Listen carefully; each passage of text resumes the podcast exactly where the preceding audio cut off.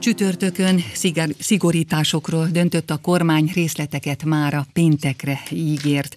Köszöntöm a stúdióban Orbán Viktor miniszterelnököt. Hát nyitásban reménykedtünk, de szigorítás jön. Muszáj volt? Jó reggelt kívánok, tiszteltel köszöntöm a hallgatókat. Nem volt más választásunk. Ugye ezek járványügyi szakkérdések, hogy mi fog történni, milyen tendenciák vannak, mi mitől mozog, mitől megy fölfele és mitől csökken és a járványügyi szakemberek azok, akiket több csoportban is meghallgattunk, nagyon egyértelműen fogalmaztak. Azt mondták, hogy tragédia lesz, hogyha nem lépünk. Tehát itt most nincs vesztegetni való idő.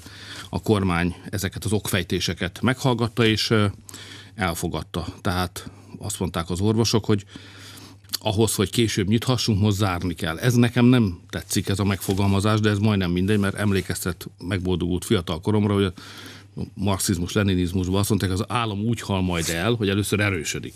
Tehát én is fenntartásokkal viseltetek az ilyen megközelítés eh, iránt, de hát ez a helyzet most zárnunk kell ahhoz, hogy húsvét környékén nyithassunk. Március 15-én nyitva tartjuk a konzultációt, addigra minden vélemény bejön, és március 15-e utáni héten megtervezzük, hogy húsvétkor fokozatosan milyen lépésekben tudunk majd nyitni. Ez nagyjából a időhorizontja a akcióknak. Milyen szigorítások vannak még, mert ugye arról hallottunk, hogy az iskolákat és az óvodákat egy hónapra, az üzleteket két hétre, kivétel a szokásos, ugye a drogéria, a gyógyszertár és az élelmiszerbolt. A szolgáltatásoknál hogyan alakul a helyzet? Tehát először is, amiben most vagyunk, az a harmadik hullám. És azt most már mondhatjuk, hogy a második hullám erősebb volt, mint az első, és ez a harmadik erősebb lesz, mint a második volt. Ez azt jelenti, hogy a legnehezebb időszakra kell fölkészülni, az intézkedéseknek is ehhez a tényhez kell igazodnia, illetve igazodniuk. Ezért döntöttünk úgy, hogy a középiskolákra vonatkozó eddigi szabályozás fönnmarad, digitális oktatás volt, a, már a megelőző hónapokban is. Az általános iskolákban ugyanígy lesz, és az óvodákban is. A bölcsödéken sokat gondolkodtunk, megnéztük a számokat, elemzéseket végeztünk. Lehet, hogy majd a bölcsödéket is be kell zárni, de egyelőre ott a fertőzések olyan alacsony számot mutatnak, hogy megpróbáljuk azokat nyitva tartani. És a szolgáltatásoknál az a helyzet, hogy hát ami az élethez kell, annak, annak mennie kell. Élelmiszerbolt, tavaszi kerti munkákhoz szükséges, munkavégzéshez szükséges eszközöket áruló boltok, de minden más, tehát ez az étterem, kaszinó, szálloda, a műszaki szórakoztató cikkeket árusító boltok, ezeknek mind be kell zárniuk. A legnehezebb az a virágboltokra vonatkozó szabály, hiszen a szegény virágosok azok készletekből gazdálkodnak, most egy hétvégéjük maradt, ráadásul nőnap van március 8-án, ebből az alkalomból tisztelettel köszöntöm a magyar lányokat és asszonyokat. A nyolcadikán, tehát hétfőn, amikor a nőnap van, a virágboltok azok még nyitva maradhatnak. Azért, hogy föl tudjuk önöket köszönteni, és a virágosok is még el tudják adni a készleteiket, de utána nekik is be kell majd zárni. Nagyon nehéz dolog ez nekik, nem csak a egy-egy szolgáltatási ágnak, hanem mindenkinek nagyon nehéz, ezért a tegnapi kormányülésen a pénzügyminisztérium már javaslatokkal érkezett, hogy a bértámogatást, amit korábban csak a turizmushoz kapcsolódó ágazatokra alkalmaztunk, ezt a bértámogatást most minden ágazatra kiterjesztjük, akiket érint egyébként ez a mostani korlátozás. És adókedvezményt is kapnak, a katások azok nem kell, hogy fizessenek erre az időszakra, az önkormányzati és állami tulajdonban lévő üzlethelyiségeket bérlőknek elengedjük erre az időszakra a bérleti díjukat, és nem csak erre a két hétre, amire zárunk, hanem az egész márciusi hónapra el fogjuk engedni. Az egész márciusi hónapra megkapják a bértámogatást is, és megkapják az adókedvezményeket is. Kérni kell a bértámogatást nekik is? Hát úgy fogjuk ezt csinálni, ahogy a szállodásoknál, meg a éttermeseknél csináltuk, ugyanazt a rendszert fogjuk kibővíteni. Az utazások terén milyen szigorításokra számítsunk? Hát az utazásoknál az a helyzet, hogy egyelőre Európában föntartjuk a mostani rendet, egyébként szigorú rendben vagyunk. Itt inkább azzal van most a baj, hogy érkeznek mutánsok Magyarországra, vagy hurcolnak be mutánsokat Magyarországra a ilyen exkluzív, vagy ilyen különleges üdülőhelyekről hazatérő honfitársaink. Tanganyika, Maldív szigetek, Dubaj, pedig ott a legátoltottabbak az emberek. Talán mégis most arra kérek mindenkit, hogy ezeket a veszélyes helyekre tervezett luxus vakációkat, ezeket halasszák el. Nem azért, mert irigyeljük tőlük az ilyesmit, hiszen hát ha van pénzük, akkor tegyék, hanem arról van szó, hogy hazahozhatnak olyan vírusokat, amelyek eddig ismeretlen mutánsok, és itt bajba sodorhatnak másokat, nem magukat, hanem másokat. Ez több esetben megtörtént már, tehát itt erőteljesen arra kérek mindenkit, hogy halasszák el ezeket az utazási terveiket.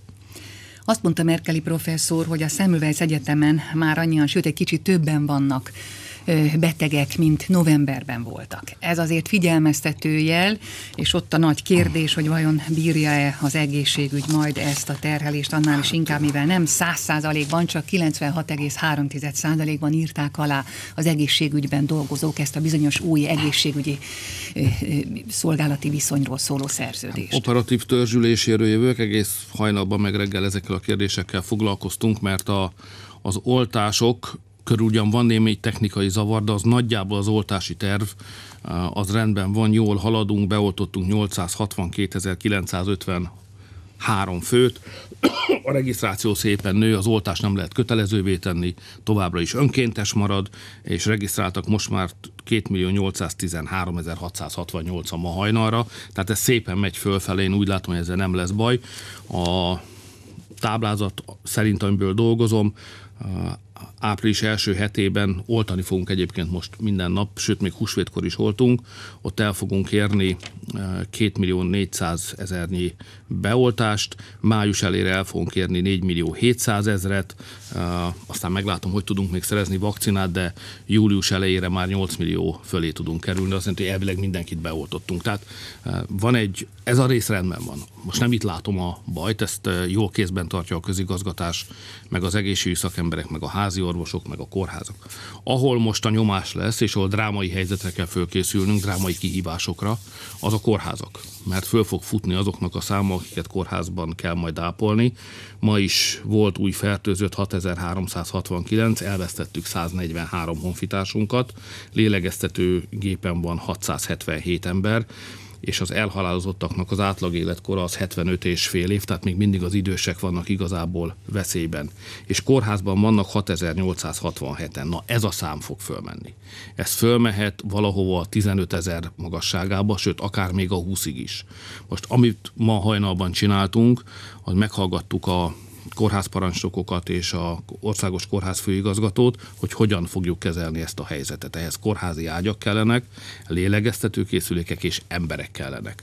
Az embereknél kirendelésekkel fogunk dolgozni, a belső tartalékokon kívül kórházak között is átmozgatunk, illetve bevonjuk a munkába a rezidenseket és a végzős medikus hallgatókat is. És lehet, hogy sor kerül a magánegészségügyben dolgozóknak a kötelező bevonására is. Ezekben a percekben is dolgoznak a szakemberek egy ilyen bevonási terv részleteiről. Lesz elég ágy, lesz elég lélegeztetőkészlék, és lesz elég ember is. Vasárnap ön megkapta az első oltást. Volt valami oltási reakciója? Bementem dolgozni, lehet, hogy stimulálja az embert. Semmi gond nem volt? Nem, nem.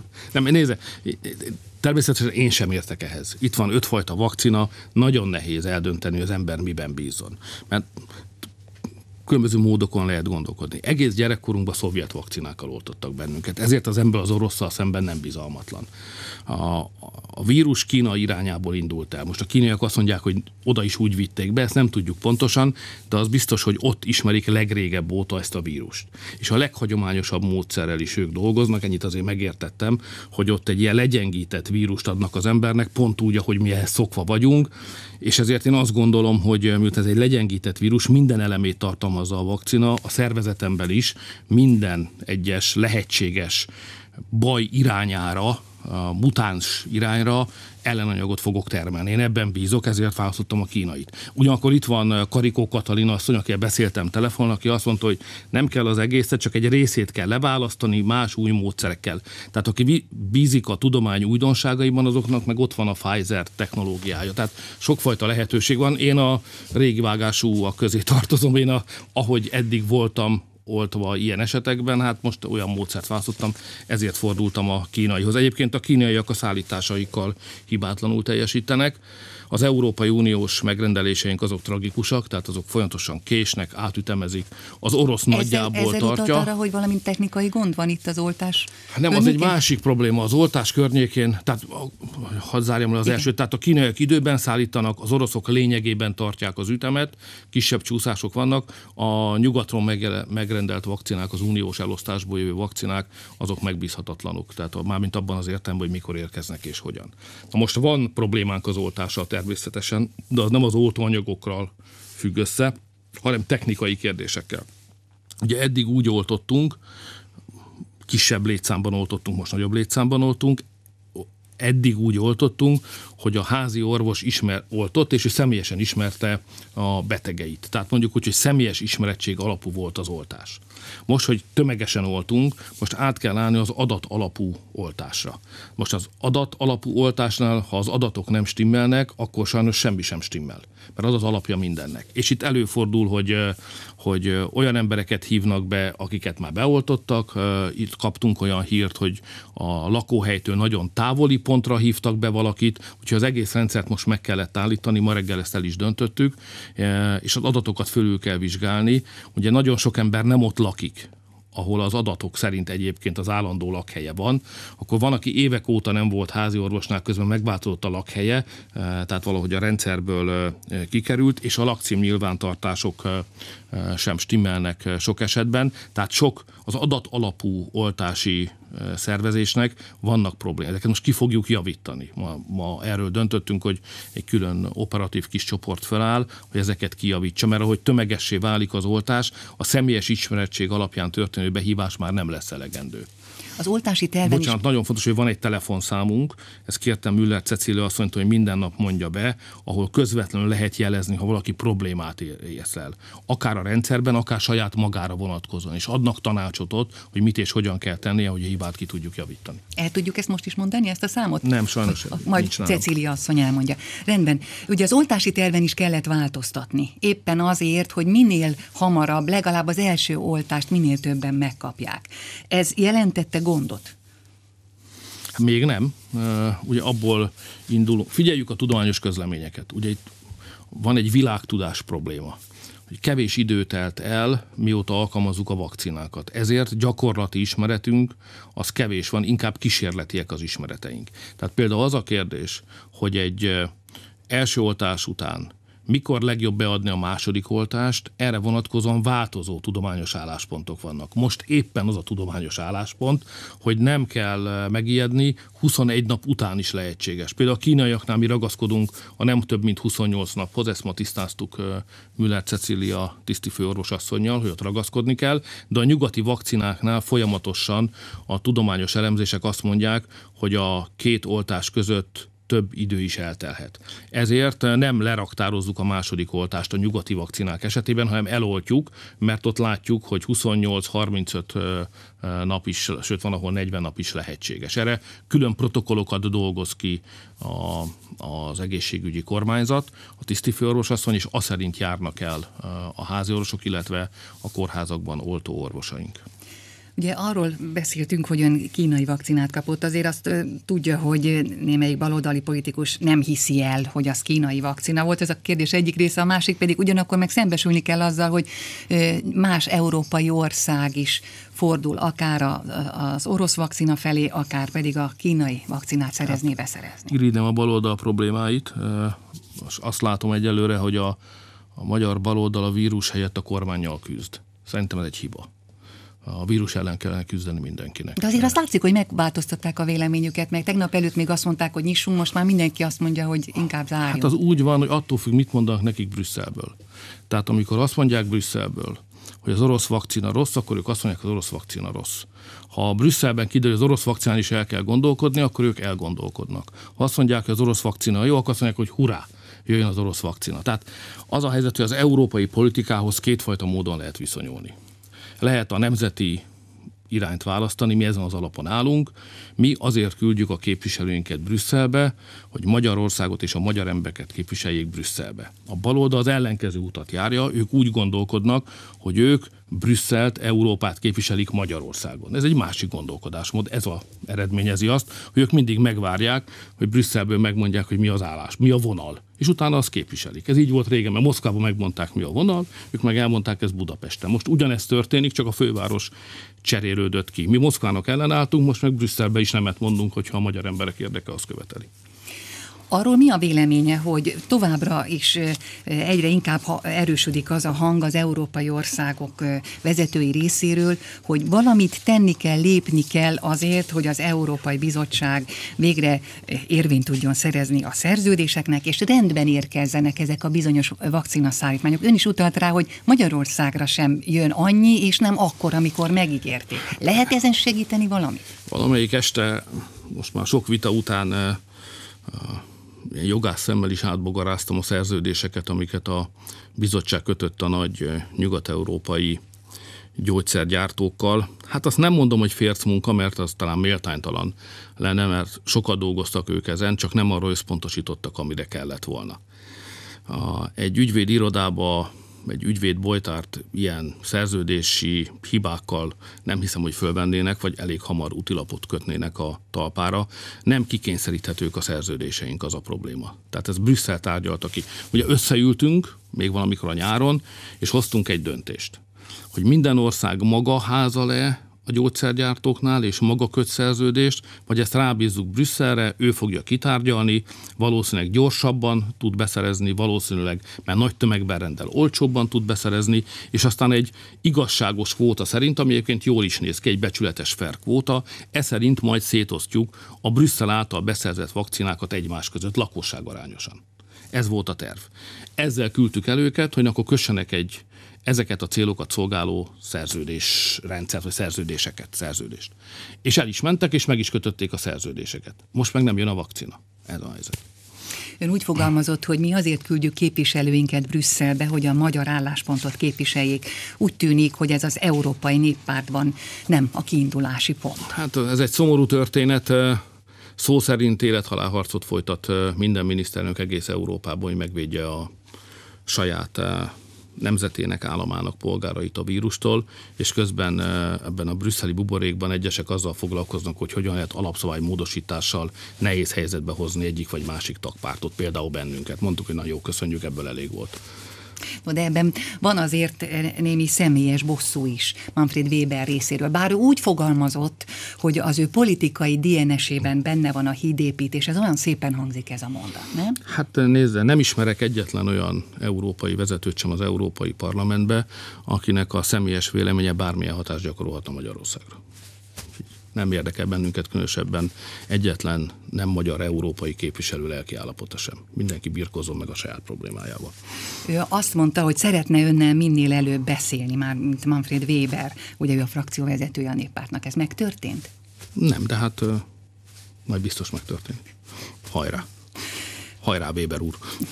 A frakcióból lépett ki. Emlékszik erre a történetre, nagyon régi színházi történet, amikor egy Suka nevű színész bement a Major Tamáshoz fizetésemelést kérni, és nemet mondottam, és mondta a Suka, hogy hát biztosan valamivel, mire mondtam Major, hajrá Suka, tehát hajrá Weber. Nos, ugye arról beszéltünk, hogy hogy a vakcinákra szükség van, és egyre inkább érkeznek majd. Ön azt mondja, hogy a, a keleti vakcinákkal nincsen tulajdonképpen gond.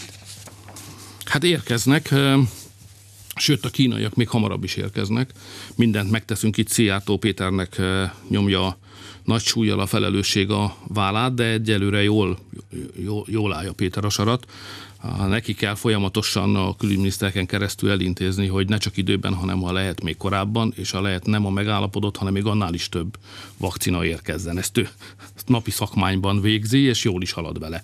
A kínaiak most is többet küldtek, talán 500 ezerrel, mint amiről, 50 ezerrel, mint amiről szó volt, és az oroszok is kis késésekkel, kis kilengésekkel, de lényegében tudják tartani az ütemet. De az oroszokon óriási a nyomás, mert egyre több európai ország jelentkezik be náluk. Láttam a szlovákok, már van egy kormányvita emiatt, akkor láttam, hogy a csehek bejelentkeztek, tehát óriási a, a piaci igény, hogy így fogalmazzak, rengetegen akarnak vásárolni, és hát politika is belekeveredik persze, nehéz elérni, hogy az ember megkapja azt, amire leszerződött, de foly, foly, napi munkával, a külügyminisztérium napi munkájával eddig ezt el tudtuk érni. Visszatérve még az a néppártra, ugye itt a frakcióból lépett ki a Fidesz az Európai Néppártból ki akar lépni, nem akar kilépni? Hogyan tovább? Hogyan gondolkodnak hát, erről? Nyilván nem lehet két különböző megoldást választani, tehát ez csak technikai kérdés. Beszéltem egyébként a CDU-nak az új elnökével az elmúlt napokban hosszan, telefonon, valószínűleg még lesz költünk egy konzultáció, de egyelőre azt kell mondanom, hogy az útjaink azok lényegében elváltak. És ő mit szólt ehhez? Lássát úr. Új ember, egy derékember, egy nyugatnémet ember, tehát a mostani kancellárral szemben nem a németek keleti világából, hanem a nyugati világából érkezett, egy katolikus ember, számos értékkérdésben határozottan ezt képviselte is, tehát nem szavazott meg olyasmit, ami nem fért össze ezzel az értékrenddel, tehát egy karakteres ember, és nagyon sikeres tartományi miniszterelnök, arról híres, hogy képes különböző irányzatokat is összefogni. Azt hiszem, hogy ide már túl későn érkezett. Ön azt írta a hatodik szamizdatban, hogy most a néppárt nélkül kell felépíteni az európai demokratikus jobboldalt. Milyen tárgyalásokat folytatnak ez ügyben? Hát beszéltünk a lengyelekkel, beszéltem Magyarország nagy barátjával, Matteo Salvini úrral, beszéltünk a másik olasz jobboldali párt elnökasszonyával, Meloni asszonyjal, dolgozunk. Hát mindig is volt a fiókban természetesen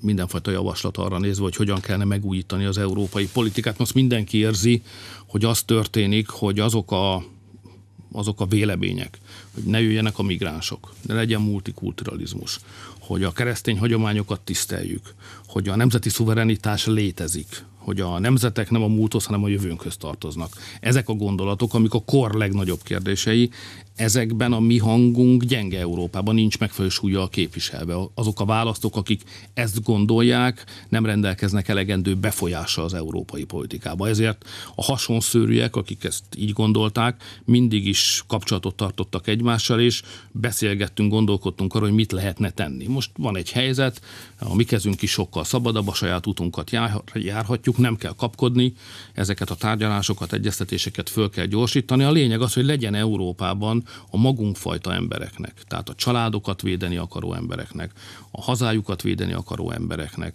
az európai birodalom helyett a nemzetek együttműködésében gondolkodó embereknek legyen egy politikai otthona.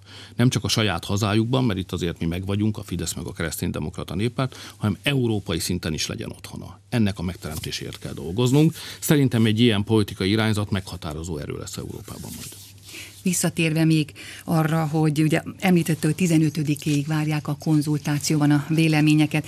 Miben bízunk, hogyha két hétig fegyelmezetten el tudjuk viselni ezt a szigorítást? Hát itt már a szakemberek véleménye nem volt olyan egyöntetű, mint a a kiinduló pont megítélésében, tehát hogy most mire van szükség. Mikor azt kérdezem tőlük, hogy eh, rajzolják föl nekem, hogy eh, körülbelül hogyan alakul majd a fertőzések száma, meg az életveszélyben lévő embereknek a száma, és ez hogyan aránylik a egyre nagyobb számban beoltott emberek számához, akkor ugye különböző vonalakat húznak, különböző tendenciákat, diagramokat mutatnak, illetve rajzolnak föl. Van, aki azt mondja, hogy 10-12 nap után ezzel az árással már meg tudjuk törni a harmadik hullámot, van, aki szerint kell hozzá 14 nap, de olyan is van, aki azt mondja, hogy majd óvatosan kell 14 nap után nyitni, nem egy lépésben, mert még a végén egy negyedik hullámot is elindítunk. Tehát itt azért szórnak egyelőre a szakértői vélemények, de szerencsére ez, ez a kérdés majd akkor lesz, hogyha két hét múlva oda megérkezünk. Az biztos, hogy a mostani két hetes zárással ez, e, befordultunk a célegyenesbe. Tehát most már a vírus elleni háborúnak az utolsó szakaszában a célegyenesben vagyunk. És ha most zárunk, akkor én hiszek abban, hogy valóban két hét múlva megkezdhetjük a fokozatos nyitást. Tehát, ahogy az elején mondtam ennek az interjúnak, ideértve a rossz kommunista emlékeket is, mégiscsak igaz, hogy akkor tudunk nyitni, hogyha most zárunk. Köszönöm. Orbán Viktor miniszterelnököt hallották.